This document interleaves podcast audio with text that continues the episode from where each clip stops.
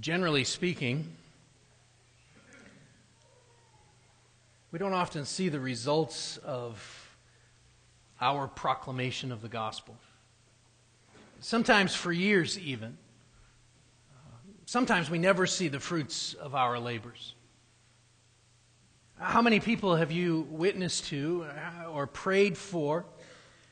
Maybe family members, for example, only to see them go to the grave never having believed? Or how many of you have shared the gospel with your neighbors only to have them move away and you never know if they believed or not? And so, whether I'm talking, whether we are talking about preaching to the assembly of the saints, like I'm doing right now, or declaring the good news of Jesus Christ to your coworker in the lunchroom, more often than not, it seems, You'll never know their ultimate response. And even if we do see an immediate response, and praise God when we do, even when we do see an immediate response, we all know that, that generally there are ripple effects that may go on for generations. Let me tell you what I'm talking about. I'm going to tell you how you got your preacher. But let's start at the beginning in the book of Acts. In Acts 1 8, Jesus essentially prophesies or really commands the spread of the gospel. He says in Acts 1 8, But you will receive power when the Holy Spirit has come upon you, and you will be my witnesses in Jerusalem and in all Judea and Samaria and to the end of the earth. And of course, this began uh, to come true really at the pouring out of the Holy Spirit at Pentecost in Acts chapter 2, verses 1 through 4. And then immediately, right in the next verse, in Acts chapter 2, verse 5, we read of devout men from all over who heard of the mighty works of God. Acts 2 5 says. And as a result of their confusion, as a result of their questions, the Apostle Peter stepped up to the plate and began boldly preaching the gospel. He would wind up doing that on several occasions in the first half of the book of Acts. So, for example, in Acts chapter 2, verse 36, he, he finishes his sermon by saying this. He says, Let all of the house of Israel therefore know for certain that God has made him Lord, both Lord and Christ, this Jesus whom you crucified. When they heard this, they were cut to the heart and said to Peter and to the rest of the apostles, Brothers, what shall we do? And Peter said to them, Repent and be baptized, every one of you in the name of Jesus Christ for the forgiveness of your sins, and you will receive the gift of the Holy Spirit. And at that point, the story is still taking place in Jerusalem. But just as Jesus had said, the gospel would continue to spread, the church was continuing to grow, and as a result, so did persecution. Just remember the stoning of Stephen in Acts chapter 7. But persecution didn't destroy the church as her enemies were trying to do. It simply scattered the church. Acts chapter 8, verses 1 through 4 specifically point that out. And in their scattering, these early Christians were obedient to Jesus' command from chapter 1 uh, to, uh, to make disciples, to be his witnesses, or even from Matthew chapter 28, to make disciples of all nations. So enter Philip and the Ethiopian in Acts chapter 8, verses 35 to 40. Remember where Ethiopia is. It's at the end of the earth. But the story continued because God, in his sovereignty, chose to save Paul, who would become one of the greatest missionaries of all time, and he would use him to spread the gospel. And so when you pick up the story in Acts chapter 15, Paul and Barnabas end up splitting from each other and, and heading out preaching the gospel, both of them. And that leads us to where we are now, Logansville, Ohio. Here's a very brief historical timeline. In 42 AD, Mark, the author of the Gospel according to Mark, goes to Egypt. In 49 AD, the Apostle Paul goes to Turkey. In 51 AD, Paul then heads to Greece, an incredibly important cultural and economic global center. In 52 AD, we believe that the Apostle Thomas went to India. In 54 AD, Paul sets out on his third missionary journey, again through Turkey and Greece, followed a couple years later with a fourth trip, which took him at least to Rome, the capital of the Roman Empire. Possibly he even made it to Spain. That was his desire, although there's some doubt whether he actually made it there or not. In 174 AD, the first Christians are reported in Austria. In 280, the first rural churches are founded in northern Italy. Up until that time, most of the churches were in the cities. By 350 AD, 350 AD, 53% of the Roman Empire confessed Christianity. It was so influential that the Emperor Constantine legalized the religion, even made it the state religion. In 432, St. Patrick went to Ireland to preach the gospel. We've given him his own day. The city of Chicago dyes the river green for some reason. In 596, Gregory the Great sent a man named Augustine and a missions team to the nation of England. He settled in Canterbury, and it's said that within a year they baptized 10,000 people. In 635, the first missionaries reached China. In the year 740, Irish monks with roots back to St. Patrick traveled to Iceland. In 900 AD, missionaries made it to Norway. By the year 1200, the Bible has now been translated into 22 different languages. In 1498, the first Christians are reported in Kenya, Africa. In 1554, there are 1,500 Christians living in what is now known as Thailand. In 1620, Puritan pilgrims fleeing persecution in England established Plymouth Colony in what we now call Massachusetts. In 1743, David Brainerd begins his missionary work to the Native Americans in the vast interior of what will eventually become the United States. Mostly he was still in western Massachusetts at that point. Early in the month of March 1809, James Moore and Robert Dixon began from the interior of the state of Kentucky a long and tedious journey to Logan County, Ohio. Early in the summer of the year 1815, a circuit riding preacher from a New Light Christian faith from Cane Ridge, Kentucky, came into a settlement in Logansville, Ohio, and announced a meeting at a farmhouse. By 1824, a regular church was established, and they met in a small log building. In 1876, a former structure that some of you remember because it sat right out there next to the parking lot, our old church building, in 1876 that was built. And by 1881, this church had called Thomas Hester to be its first regular minister. Jump forward now 100 years, mid 1980s. Pastor of a small church in Epsom, New Hampshire, by the name of John Spring, regularly and faithfully began preaching through books of the Bible, including John's Gospel at some point during this time, your preacher was convinced of his need for salvation. I repented of my sins and trusted in Christ for salvation. Probably in my early double digits, 10 or 11. I also met my wife during that time. In 1990, sensing the need for a larger meeting space, and in preparation for the present day, and probably what God will do yet in the future, this building was built. In September of 2001, Christine and I, along with six month old Zach and two and a half year old Wes, moved to Xenia, Ohio, Ohio, Ohio, whatever, where I would begin my studies at Cedarville University to be a history teacher. But as usual, God had other, other things in mind, and as I studied the Bible more and more, I became convinced that He was calling me into full time pastoral ministry. In the year 2024, Logansville Community Church will celebrate its 200th anniversary. That's in five years. What caused the gospel to leave Jerusalem and spread through Turkey and Greece, Austria and England, Massachusetts and Kentucky, and land here? Where has it gone for the last, from here, for the last 195 years?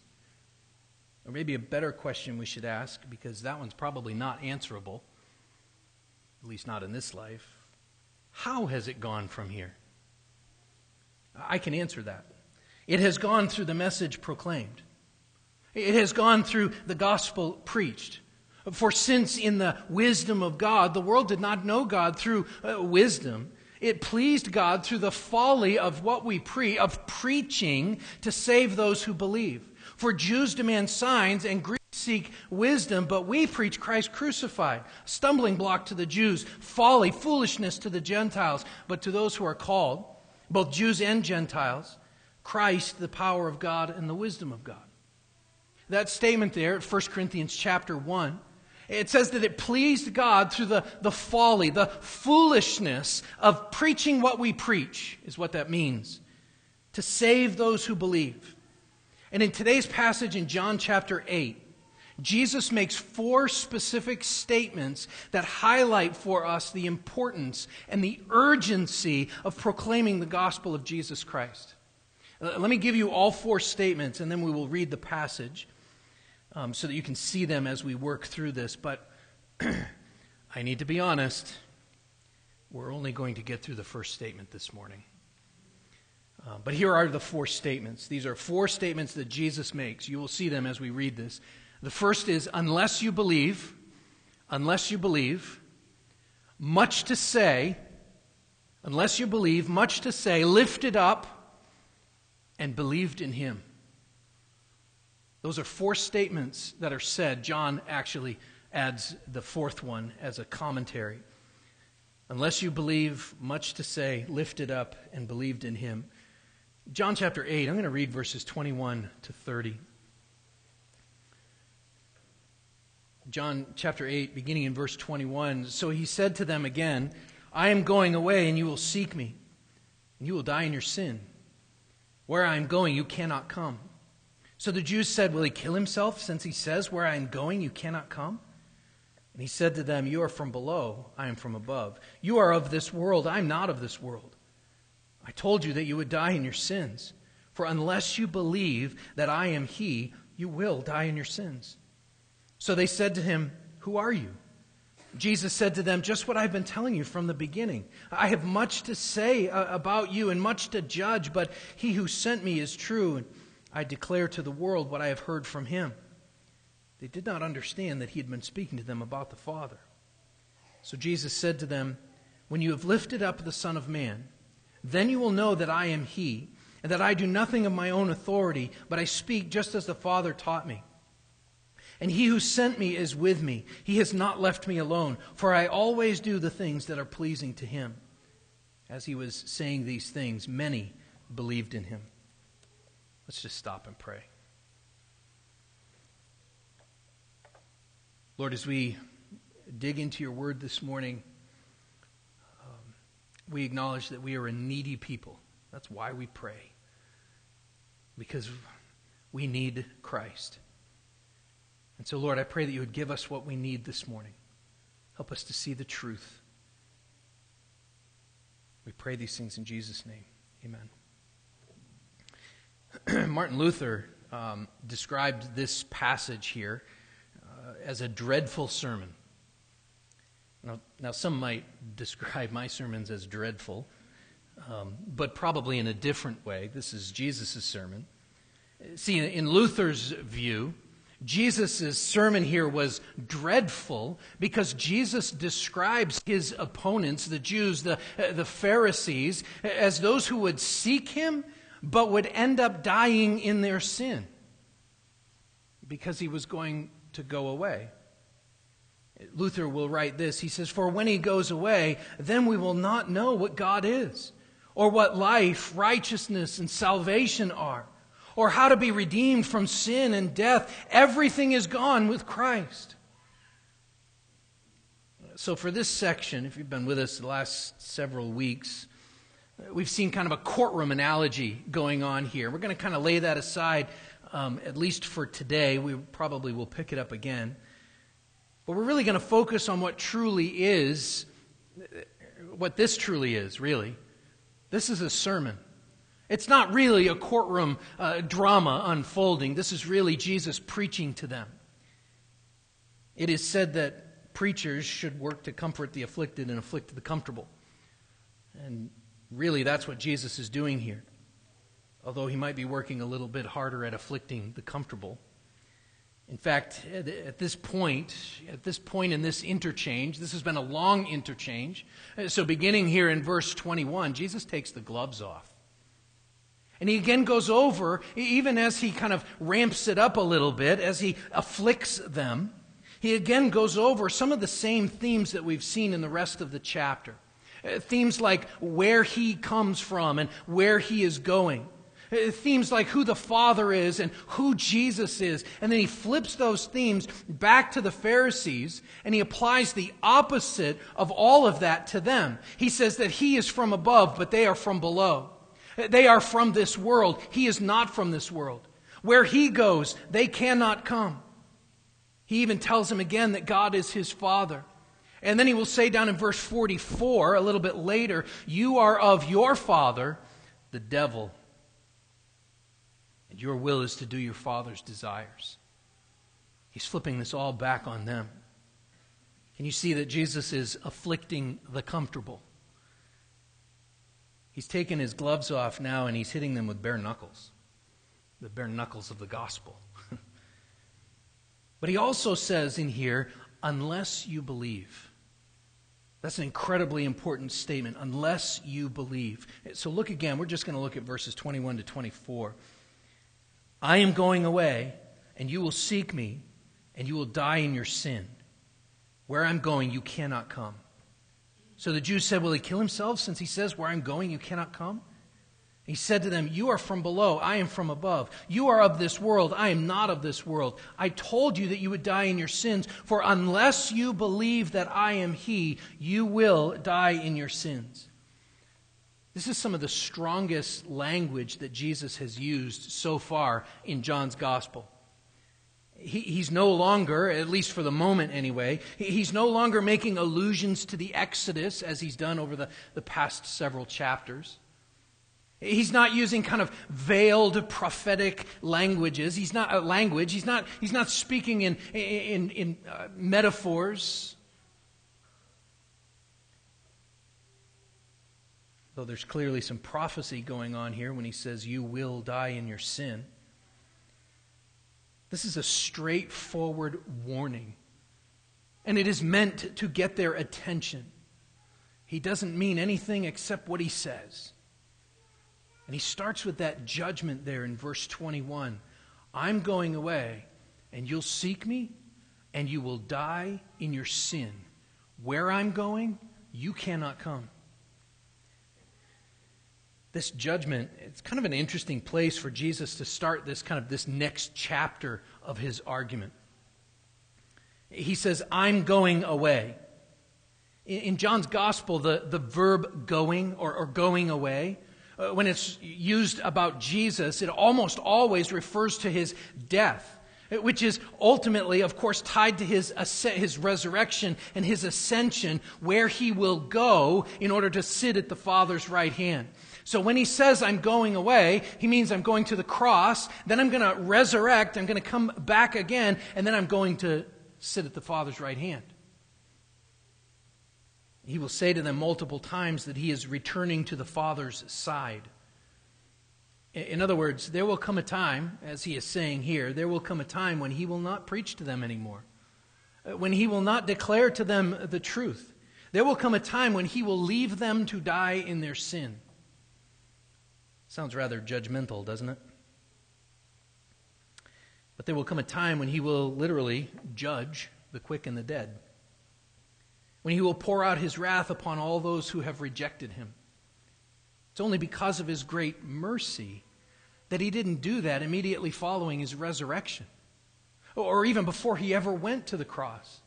It's only in his great mercy that he spared Noah when he judged the quick and the dead. It's only in His great mercy. The irony is that they wanted him to go away. And if he were dead, even better. They'd already been looking for ways to, to kill him eh, for quite a while now because they saw him as a threat to their power. Eh, the Pharisees saw Jesus as a threat to their power. Uh, of course, it says here that they were wondering if he was going to go and commit suicide. This was unthinkable in the Jewish culture to the Jews. But that's not what he's talking about. Uh, that's why he tells him in verse 23 that they're, they're completely opposite of, of everything that he represents. No, you, you don't get it at all. You're coming from the, a completely opposite point of view. I'm from above, you're from below. You're from the world, I'm not from the world. But if they saw him as a threat to their power now, just wait. Because his going away, when he goes, he will display his power over them to an even greater extent. he gives them uh, just a hint of this when he says to them, You will seek me and you will die in your sin. You will seek me and you will die in your sin. That's the power of judgment. So, whether we're talking about the judgment of, uh, of, God the Father, of the Son, of the Spirit, God has power over all men. God is the one who is ultimately sovereign. That's what He is telling them here. He is sovereign over all things, even salvation. You'll seek me, and you'll die in your sin. There's more than a little irony in that statement, especially in this age of seeker sensitivity. Jesus says, You can seek me but you're going to die in your sin. But what's he talking about? Sometimes when we, we talk about this whole concept of being sensitive to, to seekers, we kind of talk past each other.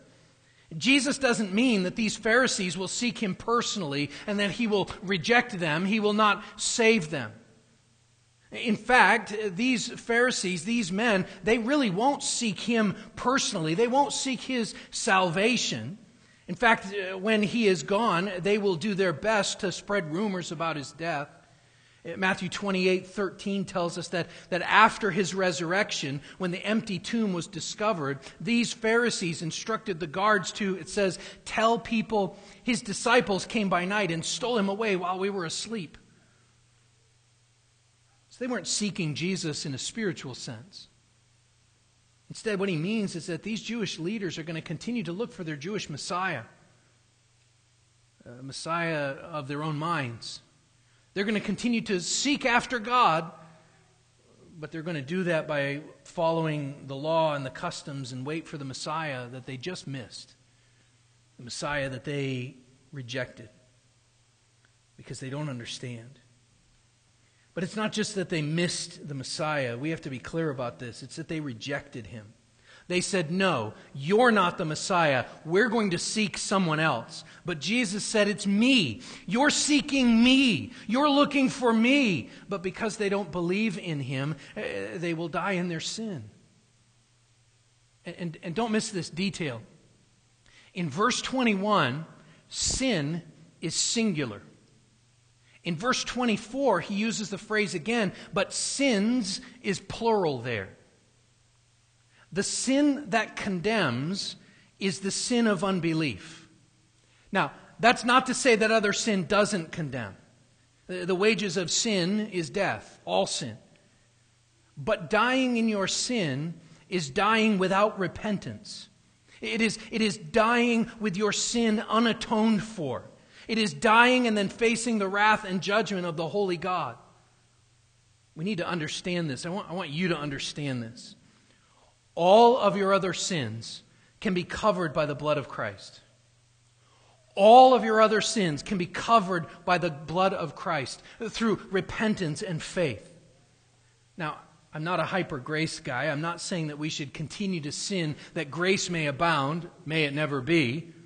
What I am saying is that the one sin that will not be covered by God's grace is the sin of rejecting Jesus Christ. Let me give you an example so that you understand what I'm saying. Let's say that your sin is the sin of adultery. Not that you're guilty of just one sin, you're guilty of a multitude.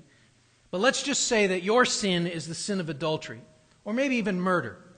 Adultery is probably more common, even in this room. So let's just say that you're guilty of committing adultery. The Bible says in 1 John chapter 1 verse 9, if we confess our sins, he is faithful and just to forgive us our sins and to cleanse us from all unrighteousness.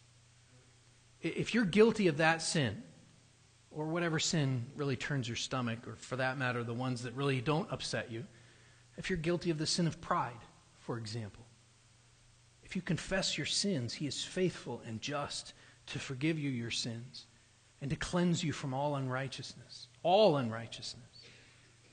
Yet these Pharisees, because they would not confess their sin, because they would not repent of their unbelief, because they were guilty of the sin that leads only to death, because they rejected Jesus Christ, they will die in their sin.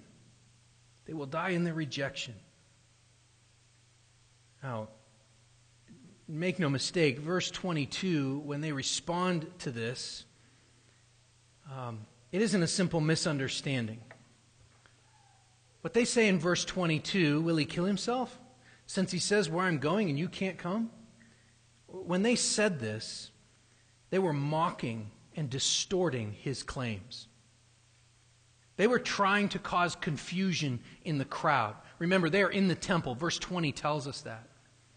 They're trying to cause the people who are listening in to this interchange, they are trying to cause them to disbelieve. They're trying to lead the lost sheep of Israel astray.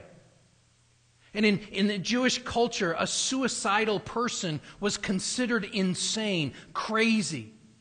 They were trying to plant that seed in the minds of the people. He was a liar in the previous section. Now they want to paint him as a lunatic, as a crazy person.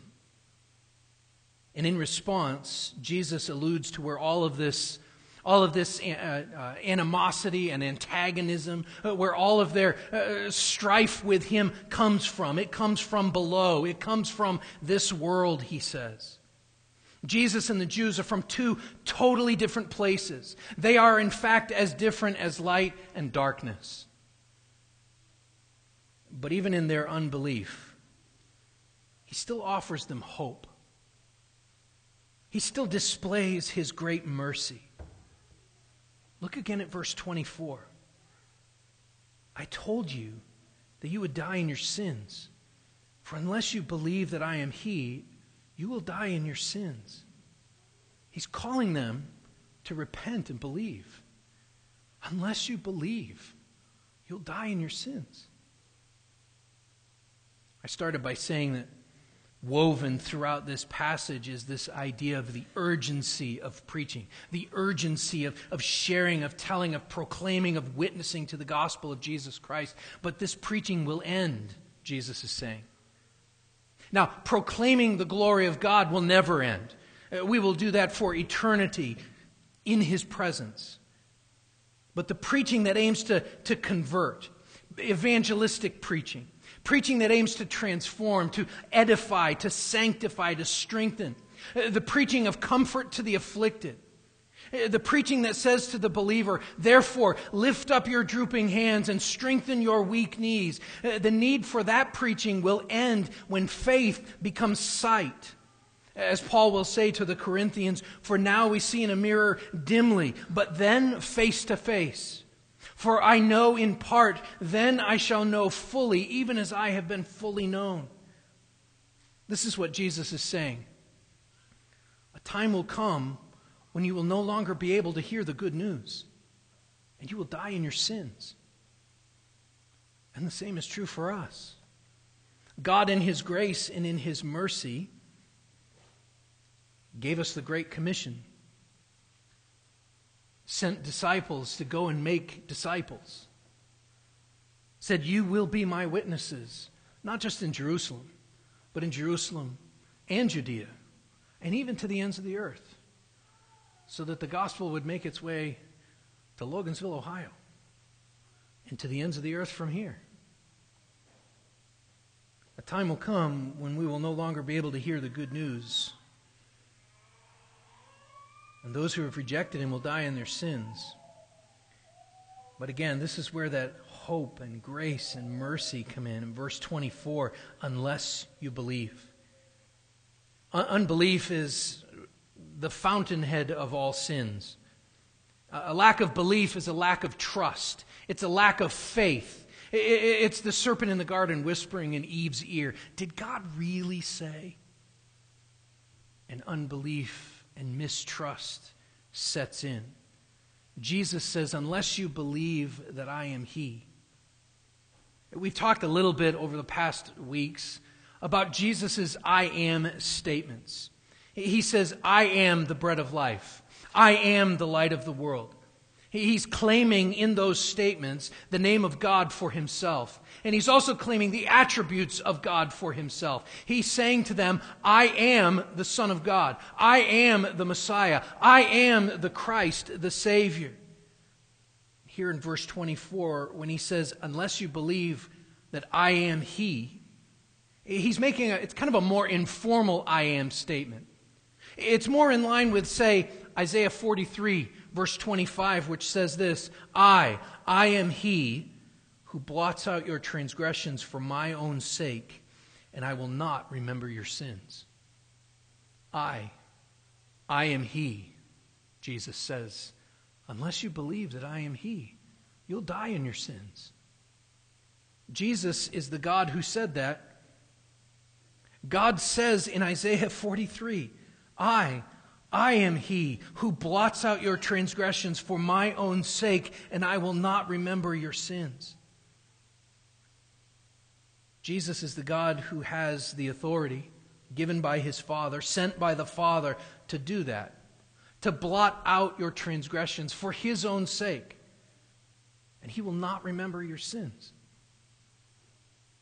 If you believe that he is the I am he, if you turn from your sin and turn to Christ, He is faithful and just to forgive you your sins and to cleanse you from all unrighteousness. But as they say, and as Jesus says to them here, He says, I'm going away. The time is almost over, the end is near. The author of Hebrews will quote the psalmist a few times. It's uh, actually throughout Hebrews, especially chapters 4, 3, 4, and 5. It's a quote from the psalmist when he says, Today, if you hear his voice, do not harden your hearts. Today, if you hear his voice, do not harden your hearts. Uh, the Pharisees, as far as we know, most of them at least, hardened their hearts and they died in their sin as Jesus said that they would. But the glory and the mercy in this phrase, unless you believe, is that there is still more time to repent and believe. The Pharisees mocked him. They accused him of being a suicidal lunatic. What do you mean? Where are you going that we can't come? Later, Jesus would promise to return. And people will say, they still say all the time, maybe they have said to you, things like, oh, he said he's coming back. Where is he? They mock in their steadfast unbelief. Where is this God who said that he would return? It's been 2,000 years. Time is up. Bad things keep happening. Where is this God? There's a reason that he has not yet returned. Peter tells us in 2 Peter chapter 3 verses 3 and 4 he tells us very specifically. He says this in verses 3 and 4 scoffers will come in the last days with scoffing following their own sinful desires. They will say, "Where is the promise of his coming?"